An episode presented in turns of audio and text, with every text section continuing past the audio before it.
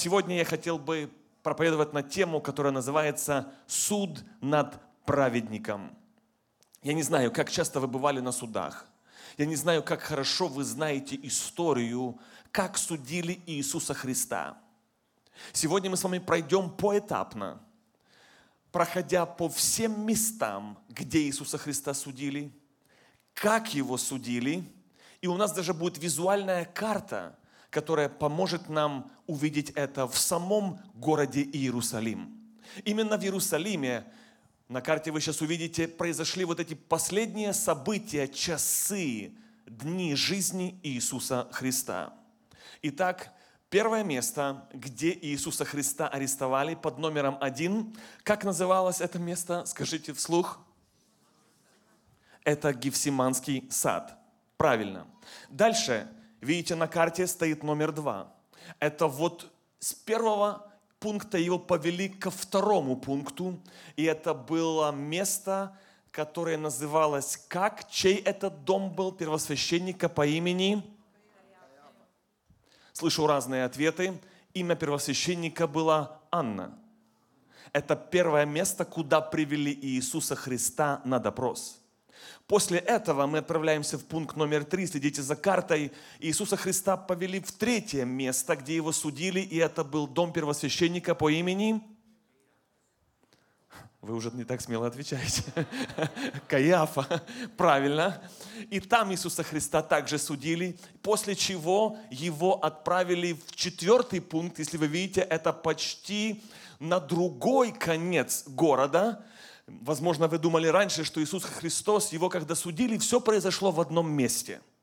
Но когда вы смотрите на карту, изучая историю, то его таскали по городу с одного места в другое место. У него было семь таких вот серьезных остановок. И четвертый пункт. Иисус Христос предстал на суд перед человеком по имени... Снова ответы были разные. Ирод, Пилат. Первый был Пилат он пришел к Пилату. После того, когда Пилат его выслушал, допросил, дальше Пилат его отправил куда? На суд к другому правителю под именем Ирод. Правильно. Ирод сделал свое дело и отправил его назад на суд куда? Снова к Пилату. И это у нас шестой пункт назначения. И седьмой, последний, это было место, где Иисуса Христа распяли. Это гора по имени Голгофа. Итак, друзья, вот семь пунктов, где Иисус Христос проходил пытки, казни, издевательства, и над ним совершался суд. Теперь мы по порядку, по всем им пройдем, и попробуем разобраться, где что точно происходило. Матфея 26 глава написано, тогда первосвященник разорвал на себе одежды и сказал, он кощунствует или богохульствует. Какие нам еще нужны свидетели? Вы теперь сами слышали это кощунство. Какое ваше решение? Они ответили, он виновен и заслуживает смерти. Тогда Иисусу стали плевать в лицо – и бить его кулаками. Некоторые же били его по щекам и говорили, пророчествуй нам, Христос, кто тебя ударил? Итак, сейчас, друзья, мы с вами находимся на остановке под пунктом номер три, если вы помните карту. Именно вот здесь вот произошло вот это событие, которое я прочитал. И здесь, друзья, суд над ним совершали. Первые это были религиозные люди – это были вожди того времени. Это люди, которые должны были приводить людей к Богу. Именно вот эти первосвященники, они первые начали над Иисусом Христом издеваться. И вот когда они его судили, написано, что они ему плевали в лицо. Я не знаю, если вам кто-нибудь когда-либо в жизни плевал в лицо, там это указано во множественном числе. Это деталь, которая нам должна помочь представить, что это был не один человек, и не двое их было. Они ему так заплевали, что я не знаю, как это можно представить, если можно найти фотографию такую на Google, чтобы увидеть полностью оплеванное лицо Иисуса Христа. А представьте себе, что сегодня вы бы шли по коридору, а я бы вам так легенько так подщечину дал. Какая была бы ваша реакция? Вы бы, не знаю, или мне дали обратно, или как минимум бы что-то у вас бы вы, вы, вырвалось. Правда?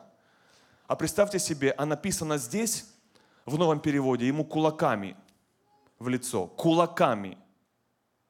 А другие пощечины давали. И это было во множественном числе.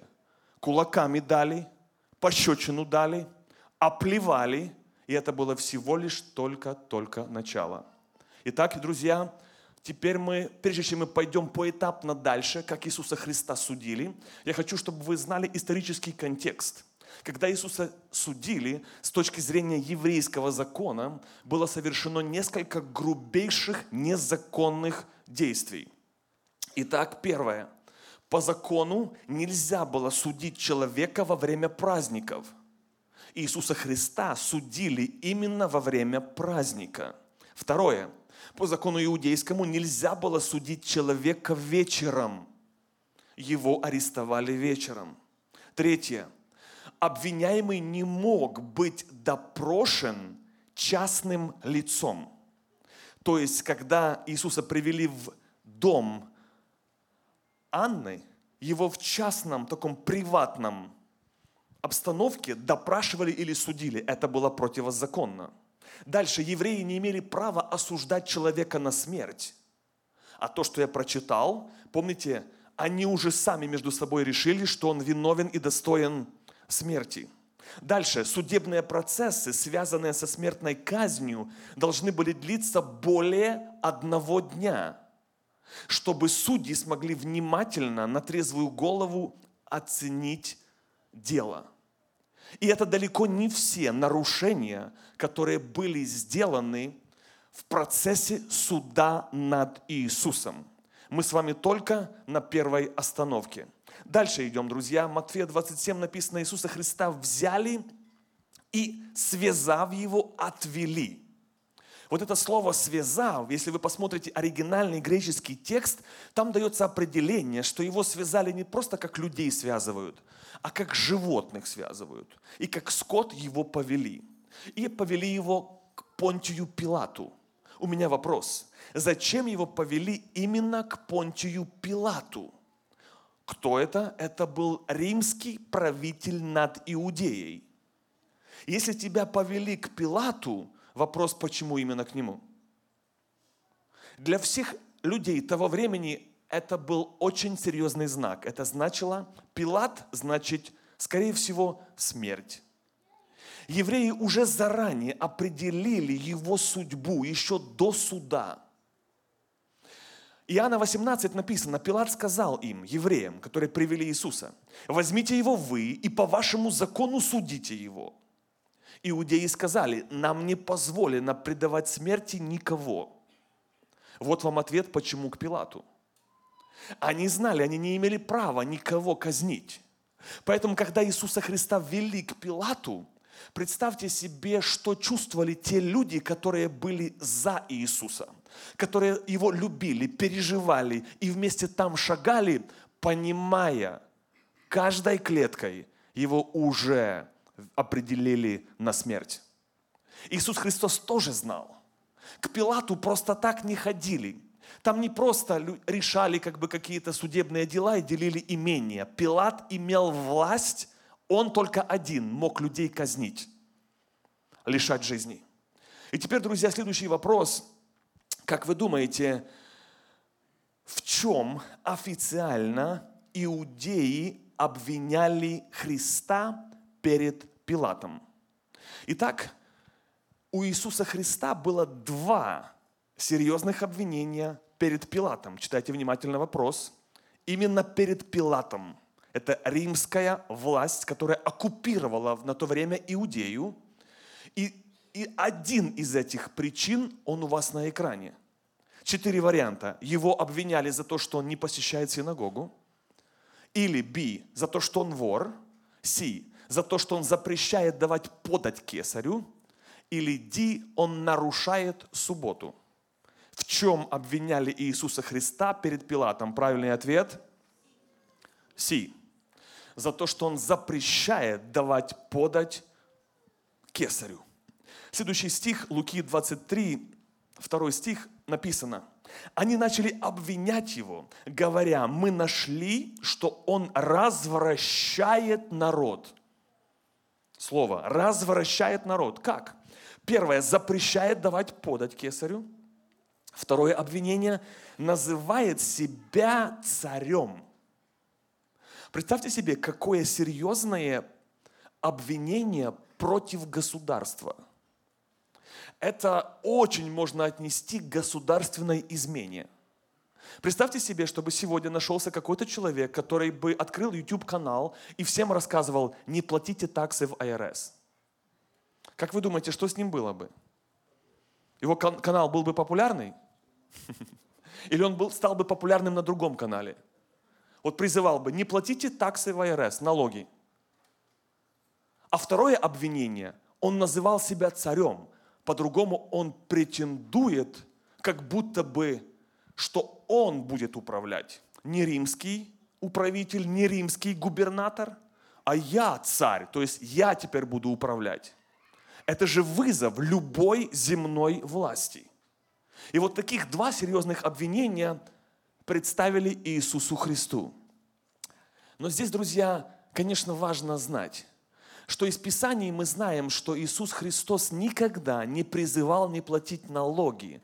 Наоборот, Он учил, брав монету и в храме показывал, что кесарево отдавайте кесарю, а Богу отдавайте Божье. Тем самым Иисус Христос подчеркивал, что я уважаю местные законы. И налоги платить нужно тоже честно. Но самое важное, что стоит заметить еще больше, это то, что при этом Он сказал, но Богу отдавайте Божье. Я верю, что это актуально и сегодня. Иисус Христос и сегодня, я думаю, это напоминает нам, что не забывай Богу отдавать Божье это многие думают, что это только финансы. А я так не думаю. Бог тебе дал не только финансы. Бог тебе дал дыхание. Бог тебе дал время. Бог тебе дал выбор. И поэтому все, что ты имеешь, Бог тебе дал. Поэтому помни твои приоритеты, твое расписание, твои цели, твое время. Там тоже есть часть, которая принадлежит Богу и ответь сам себе, ты Богу Божье отдаешь или просто иногда пытаешься откупиться? Финансы – это на своем месте. Но я думаю, что есть что-то большее, что Бог ожидает от каждого человека. Богу принадлежит Божье. Дальше Христос попал на допрос к Пилату. По нашей карте это пункт номер 4. Матфея 27 глава написано – Иисус стал перед правителем и спросил его он, ты царь иудейский? Иисус сказал ему, ты говоришь. У меня вопрос к вам. Почему Иисус Христос не отвечает прямо на вопрос? Почему Иисус использует цитату или слова Пилата, как будто бы утверждая то, что он точно есть, кто он есть, но его словами отвечает. Здесь, друзья, еще один интересный исторический контекст. По римскому закону на суде каждый обвиняемый, обвиняемый имел три шанса защитить себя и попробовать оправдаться. Если вы будете изучать Писание и все послания, то вы заметите, что Иисус Христос очень умышленно все три шанса пропускает и не дает никакого оправдания, не отвечает. И тем самым по римскому закону он автоматически становится виновен. С другой стороны, Иисус Христос цитирует слова Пилата. И здесь, друзья, нам важно увидеть еще некоторые полезные уроки. Иисус Христос не только сам себя не защищает, не только сам себя не оправдывает, а Он дает еще очень мощный урок, который называется «сила тишины». Матфея 27 читаем их диалог. Тогда говорит ему Пилат, ты что, не слышишь, как тебя обвиняют? Ты не слышишь, как много людей тебя обвиняют и против тебя свидетельствуют? И не отвечал ему Иисус ни одно слово. Так что правитель весьма дивился. Не просто так, хм, странно, хм, бывает. Не просто удивился, весьма. То есть его это разрывало, он был просто в шоке. Сносило крышу, не знаю, он просто не встречал таких людей. Он, знаете, сколько людей казнил, убивал, жестокий был правитель. Наверное, перед его именем дрожали. Он таких не встречал людей в жизни, чтобы так молча реагировали на все обвинения, на клевету, на несправедливость. Ведь это же были ложные обвинения. У меня к вам вопрос. Можешь ли ты вспомнить в своей жизни случай, когда тебя обвиняли? Иногда несправедливо, иногда просто ты был не согласен. Иногда ложно, иногда клеветали, иногда за спиной говорили. Использовал ли ты эту методику, которую Христос называет сила тишины? Или мы думали, что если я должен ответить, и чтобы меня услышали, ну как минимум, что как минимум? Надо поднять громкость. Как минимум нужно громче сказать, чтобы не крикнуть. Так, чтобы поняли, услышали, кто я и в чем меня обвиняют. А если тебе текст-месседж прислали, попробуй, свяжи свои руки и не ответить. Если там что-то такое коварное написали, нехорошее. Аж хочется просто написать на двух языках, чтобы понял. Правда? А здесь, друзья, кажется, ни одно слово никак не отвечает. Но при этом, друзья, очень важно заметить, что вот эта сила тишины Иисуса Христа, она произвела такое влияние на Пилата, что он пытался его защитить, спасти, избавить без слов. Пилат, как? Как? Какое было влияние в духе, в человеке, какие были глаза, какое было лицо, что Пилат без слов все понимал, тот никак не защищался, он понимал, этот человек праведник – он руки омывал, потому что он назвал его праведником, хотя он халдей. Как можно было тишиной, без слов, такую проповедь мощную сказать? И у меня к вам, друзья, вызов. Нам, верующим. Как часто мы в жизни используем вот эту методику, которая называется сила тишины. Или больше мы устаем от противоположного. Крика, шума, слов, унижений, обзываний, там, драк и прочего. Если ты ученик Иисуса Христа, если ты Его последователь, если ты видишь в этом пример, это практикуй в жизни. Практикуй в жизни. Потому что если ты праведник, помни, не нужно много говорить. Если ты праведник, живешь праведной жизнью, тебя не нужно себя защищать, тебя не нужно себя много оправдывать. Все это и так поймут без слов. Если не сразу, то позже. Пилат это понял в коротких беседах. А другой римский сотник понял это просто наблюдая со стороны. Поэтому, если ты праведной жизнью живешь, не надо сильно много слов использовать. Бери пример с Иисуса Христа. Дальше, друзья. Иоанна 19. Пилат говорит ему, Иисусу, мне ли не отвечаешь? Знаешь ли, что я имею власть распять тебя и власть отпустить тебя? Иисус отвечал, ты не имел бы надо мной никакой власти, если бы не была она дана тебе свыше. Какой снова такой необычный, спокойный, уверенный ответ. Христос напоминает и понимает, кто всем управляет. Не только тогда, но и сегодня. Кто эту власть раздает, кто наделяет властью. И сегодня для нас это тоже напоминание, что Бог, мы верим, создал человека. Мы не от обезьяны. И Бог, когда создал человека, то в бытие, в первых главах написано, что Он дал человеку власть владычествовать. И вот здесь, друзья, вот эту власть люди, которые получили от Бога, если ты человек, с одной стороны, это хорошая новость. С другой стороны, такие же человеки, которые имеют эту власть, они иногда ее так неправильно используют.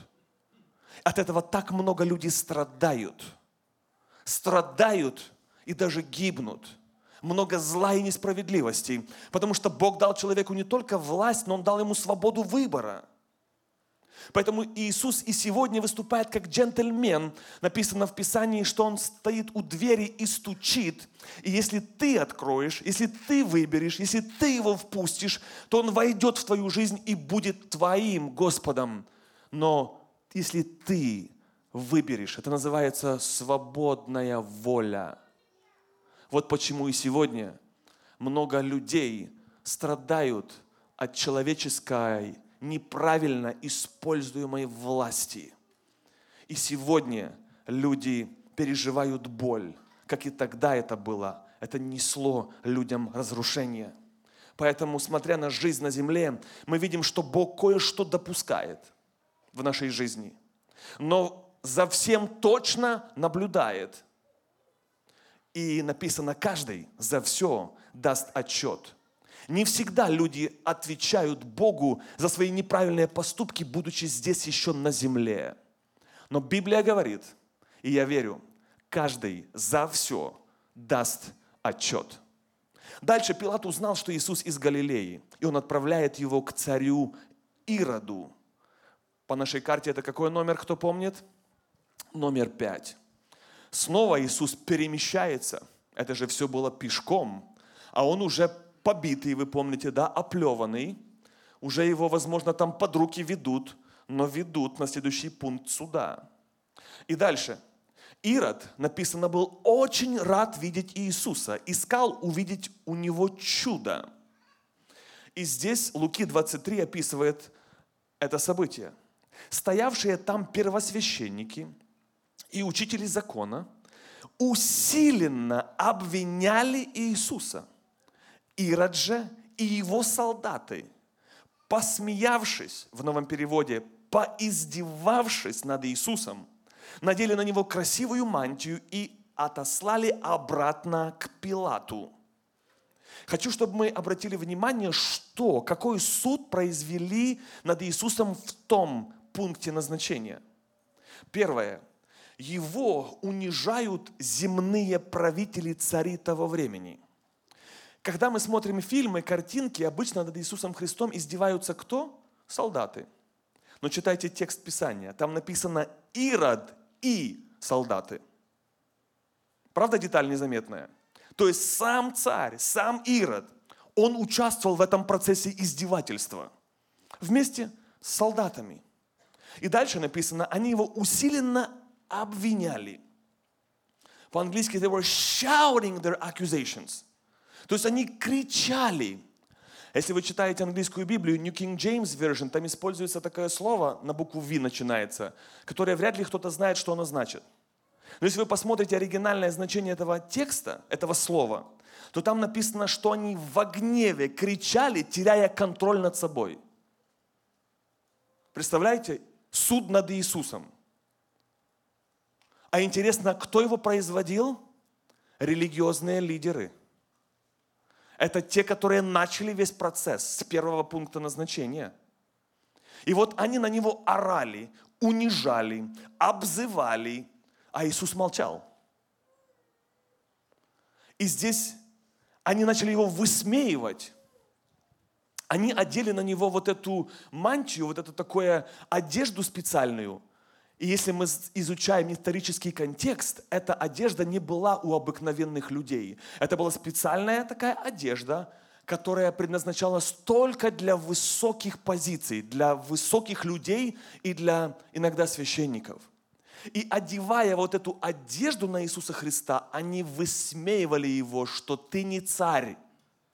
Но одежда твоя как будто бы подчеркивает, ты хотел бы им быть, но ты самозванец. Они из него делают клоуна. унижая его, обзывая, обвиняя. Казалось бы, как можно над этим праведником так сильно издеваться?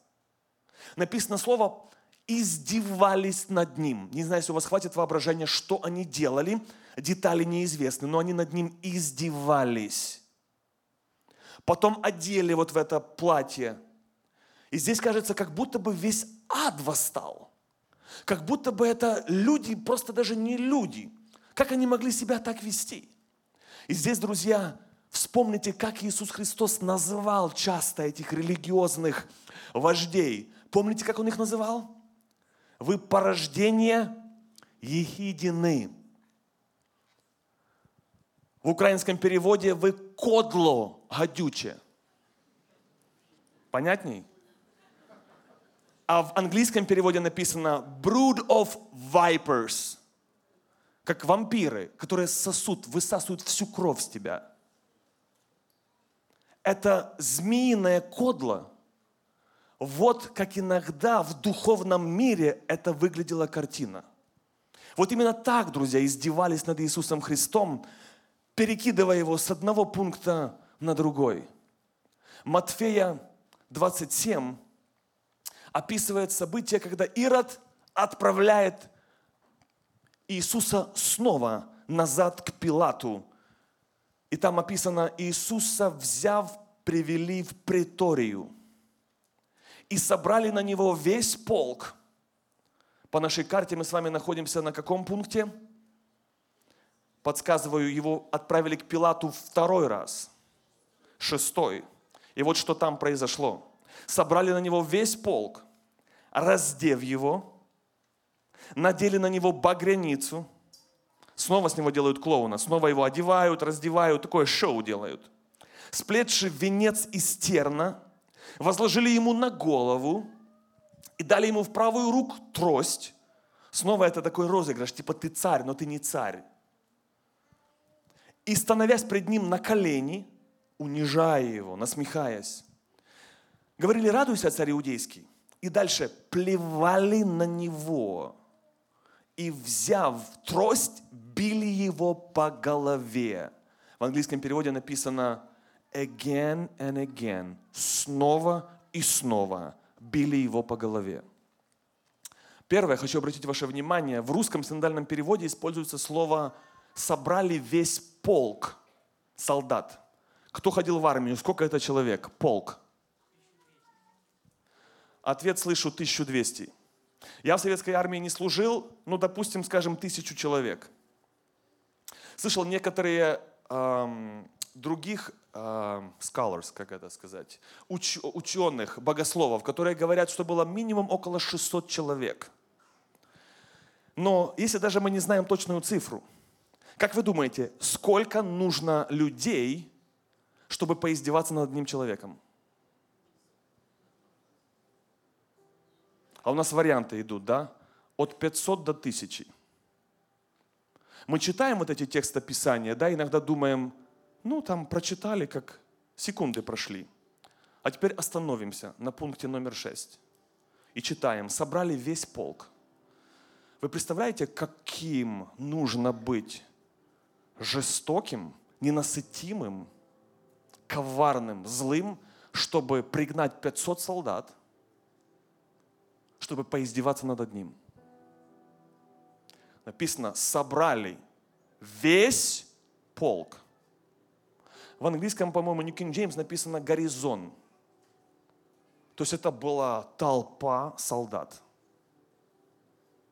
Вы можете себе представить мясорубку, которую он прошел? Иногда в советской армии пускали через строй. Знаете, да, это значит, каждый идешь, и тебя кто кто ногой, кто кулаком, кто в голову, кто в почки, куда угодно тебя просто бьют. Собрали весь полк. Дальше. Написано, сплетший венец из терна положили ему на голову. Если просто даже легенько положить, там иголки были, кто был в Израиле, видели, да, размер, кто был в Израиле. Там даже легенько положить достаточно. Сразу лицо будет в крови, оно в череп вонзается. Но этого мало. Для надежности палками брали и били по голове. И заметьте, сказано во множественном числе. Не один там подошел и так на всякий случай раз дал по голове. Били, они, солдаты, полк. Друзья, это еще не закончился суд над праведником. Это мы только в процессе. Подходит такое чувство, неужели Иисус? Такой жестокий суд над праведником? За меня, за мои ошибки? За мои ошибки. Дальше, друзья, Луки 23 написано. Кстати, в этом тексте мы сейчас пропустили, написано, в него плевали. Какой-то раз в него плюют, кто помнит? Кто помнит, когда в него плевали первый раз? По карте нашей, какой пункт был, когда в него плевали первый раз? Кто хорошо слушает, это был третий пункт, да. Эту карту важно запомнить. Третий пункт в него плевали первый раз. Шестой в него снова плюют. Вы представляете, какое должно быть там вот это лицо фоуми? Все, все, все, все оплеванное, перемешанное кровью и чужими бактериями. И здесь, Луки 23 написано, привели его к Пилату второй раз. И Пилат говорит им, объясняет этим иудеям, говорит, Ира тоже не нашел в нем никакой вины. То есть Пилат его хочет отпустить. И говорит, что Ира тоже не нашел в него вины достойного смерти. Как видите, он не сделал ничего достойного смерти, поэтому я прикажу его бичевать, а затем отпущу. Смотрите, Пилат, видя глаза этих людей, он в них видит жажду крови. И несмотря на то, что Иисус, Пилат хочет его отпустить, он использует такой шанс, что а вдруг мы начнем сейчас его бичевать, и может быть как-то, хоть как-то, хоть где-то можно будет выдавить у них чувство жалости, сожаления к этому невиновному праведнику. И он сказал, будем, я его накажу, а потом отпущу. А теперь внимание, каким же было это наказание? В новом переводе написано бичевать. В английском переводе написано flagged. Если вы посмотрите значение, что это за наказание, то я вам зачитаю определение. Термин бичевание часто ассоциируется с римской практикой – которая включала в себя избиение человека плетью или розгой, часто с кусочками металла или кости, вставленными в шнуры или кожаные полоски плети, что вызывало и тяжелые раны, и боль. Бичевание было настолько жестокой и бесчеловесной формой наказания – которая часто оставляла жертву абсолютно ослабленной или близкой к смерти. Добавляю, перед этим жертву раздевали, привязывали к столбу, а дальше крючки, металл, который был прикреплен к этой плетью, плети, они, когда человек бил плеткой – вот эти все не только шнурки, а металл и крючки впивались в тело человека, в кожу. А потом они брали эту плетку, так выдергивали. И когда это происходило, часто они полностью почти снимали кожу на спине человека – она была полностью изрезана, порвана. Если вы посмотрите на гугле, люди, которые прошли вот это наказание, у них спина никогда больше не будет ровная. А дальше, друзья, избивали и спереди, и сзади. При этом вырывали куски не только кожи, не только человеческой плоти, рвали вены, рвали мышцы до такой степени – что оголялись кости. Если вы прочитаете в исторических документах часто оголялся, был виден позвоночник. У Пилата одна цель – может быть сжалятся. Он сказал, прикажу бичевать и отпущу. No, no, no, no, no, no, no. Нет, нет, нет. Этот змеиный род так не отпускает. Он уничтожает. Но не убивает сразу. Медленно рвет, разрывает на куски. Изуча, читая вот эти все документы, я прочитал, что у людей происходит настолько потеря крови, что перепады давления, часто человек падает в оморок. Иногда человека дальше даже не надо наказывать, распинать, он просто не выживает после такого наказания. Друзья, мы когда читаем это в Писании, мы его прочитаем одной строчкой, а сейчас мы просто сделали паузу и вникли в каждый пункт – суда над праведником. Еще исторический факт. По закону иудейскому нужно было давать не больше, чем 40 ударов тому, кого наказывали. Но иудеи, пытаясь показаться добрыми и милостивыми, они давали 39. Помните, апостол Павел, он пишет, что я несколько раз получил, по сколько? По 39 ударов. А теперь внимание – но в римском законе таких ограничений не было.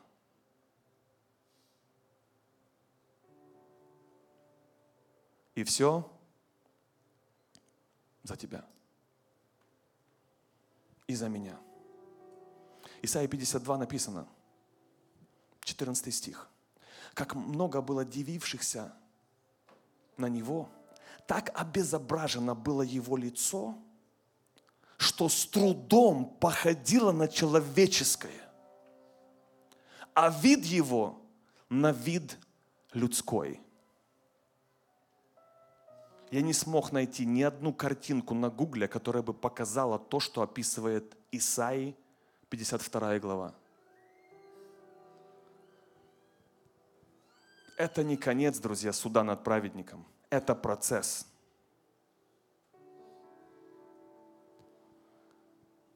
в новом переводе, в другом написано, он был так обезображен, что в нем с трудом узнавали человека.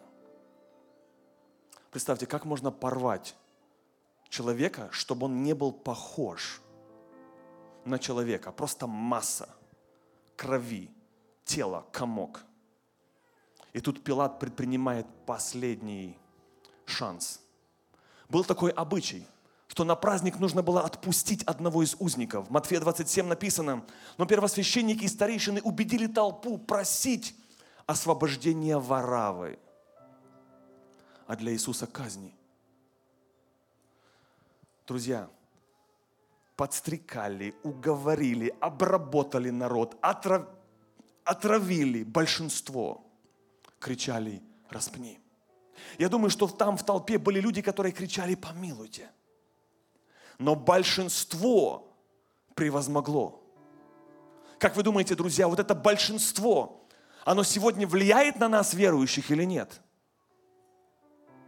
Тогда большинство сыграло большую роль. Я думаю, что и сегодня большинство влияет на нас, верующих. Например, большинство живет, поклоняется материализму. Это нормально обеспечивать дом, семью, иметь пропитание. Это нормально. Но я думаю, друзья, что сегодня, особенно в этой стране, большинство их уносит по течению, поклоняются материализму. Мой Бог – это доллар. И все хотелки, все желания, все мечты, вся американская мечта, вот с этим большинство так живет. Поэтому ты даже не выделяешься. Я думаю, что сегодня большинство людей зависает, пропадает. Я часто говорю за этого идола, потому что я верю, что это идол, это телефон или соцсети. А потом говорят, у нас нет времени Библию читать. Даже сильно не старайся. Большинство так живут, большинство так делают, большинство там зависают. Но это видят твои дети. Это видит Он. Большинство использует другие разные, отвечает злом. Большинство так живет. А Иисус Христос сказал, есть два пути, узкий путь и широкий путь. И вы знаете что?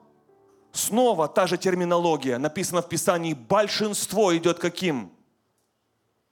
Широким. Вопрос. Имеешь дерзновение ответить, ты в среди большинства или ты там, в меньшинстве? Все знают без слов, ты другой. Просто со стороны видно, ты другой человек, большинство на тебя не влияет.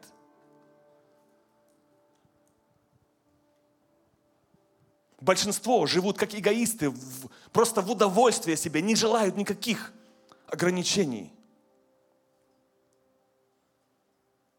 Последний аргумент Иоанна 19. Они кричали Пилату, если ты отпустишь его, ты не друг кесарю. Вот здесь Пилат сдался. Пилат искал отпустить Иисуса до тех пор, пока они не поставили на весы его позицию и поставили под сомнение его верность императору.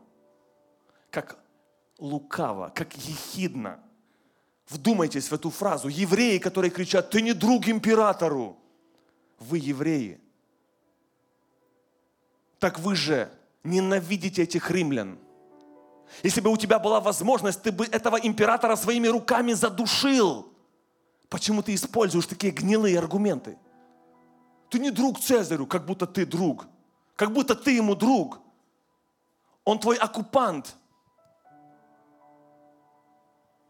Суд над праведником. Дальше Пилат омывает руки и отправляет его на Голгофу. На седьмом пункте у нас нет времени остановиться. Смотря на жестокость человека, друзья, какой вывод? Вам не кажется, что люди были такие жестокие? Два вывода. Нам важно их запомнить. Первое. Осознай, что Иисус претерпел за тебя, за твой грех. Вот запоминай эти пункты, проходи по ним и думай – за каждую ложь, за каждое слово, за каждый обман, за клевету, за, за все. Вот каждый пункт. А второе, второй вывод. Сегодня человек не изменился. Мы смотрим на этих иудеев и думаем, какие они жестокие, какие они, как они не понимают. А потом вспоминаем Вторую мировую войну и думаем, вот фашисты, какие они жестокие. Миллионы людей, евреев, уничтожили. Мы еще это не забыли. А сегодня новая война. И ты смотришь на жестокость. Убивают женщин, детей. Несправедливо льется кровь, разрушают, уничтожают. А мы думали, тогда люди были плохие, во времена Иисуса. Нет, нет, нет. Они такие же, одинаковые. Причина вот в чем – греховная природа человека не изменилась. И человек сам ее изменить не может. Вот почему сегодня, если ты человек, онлайн или здесь, ты по-прежнему нуждаешься в Спасителе. Потому что в тебе хватает зла, поверь. В тебе хватает зла, чтобы другие его ощущали. Вот почему ты сам себя освободить не можешь, сам себя решить эту проблему не можешь. Привычки, это все может исцелить, изменить только Спаситель, который спасает человечество от греха. Вот, друзья, почему так важно сегодня именно к Нему обращаться. Иначе, друзья, от нас будут страдать и супруги, и дети невинно, невинные будут от нас же страдать. Да, друзья. Христа похоронили. И казалось, все кончено. Учению Христа уничтожено. Но на третий день. Но на третий день по-человечески все потеряно. Тупик. Восстановление невозможно. Посмотри на свою ситуацию, посмотри на твои проблемы. Так же оно казалось и тогда. Не, невозможно менять, восстанавливать. Но на третий день Иисус через свое воскресение подтверждает, что Бог может мертвое сделать живым. И невозможное возможным. Снова смотри в свою ситуацию, когда кажется невозможно. Помни, но на третий день, когда было, казалось, все похоронено, только добрая память. Нет. Но на третий день Писание говорит, Он воскрес из мертвых. Друзья, у меня для вас есть надежда. Христос воскрес. А это значит вызов. Это не просто новости, это вызов, тебе вызов. Знаешь, в чем вызов? Знаешь, почему Христос, Его воскресение – это вызов каждому, кто онлайн смотрит и кто находится здесь. Вызов в том, что если Он воскрес, значит тебе нужно жизнь менять. Как это объясни? Объясню. Если Он воскрес, если ты выбираешь в это верить, что Он воскрес, значит Он Бог. А если Он Бог, тогда ты должен и жить соответственно. Вот в чем вызов воскресения. А если ты веришь, что Он воскрес и Он Бог, значит тебе нужно уважать и повиноваться Его учению. Вот почему легче в это просто не верить.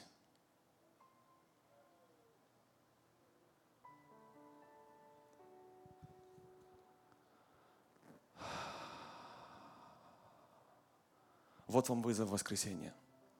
Если Христос воскрес, ты должен жизнь менять. Значит, Он Бог, Он Спаситель, Он Мессия.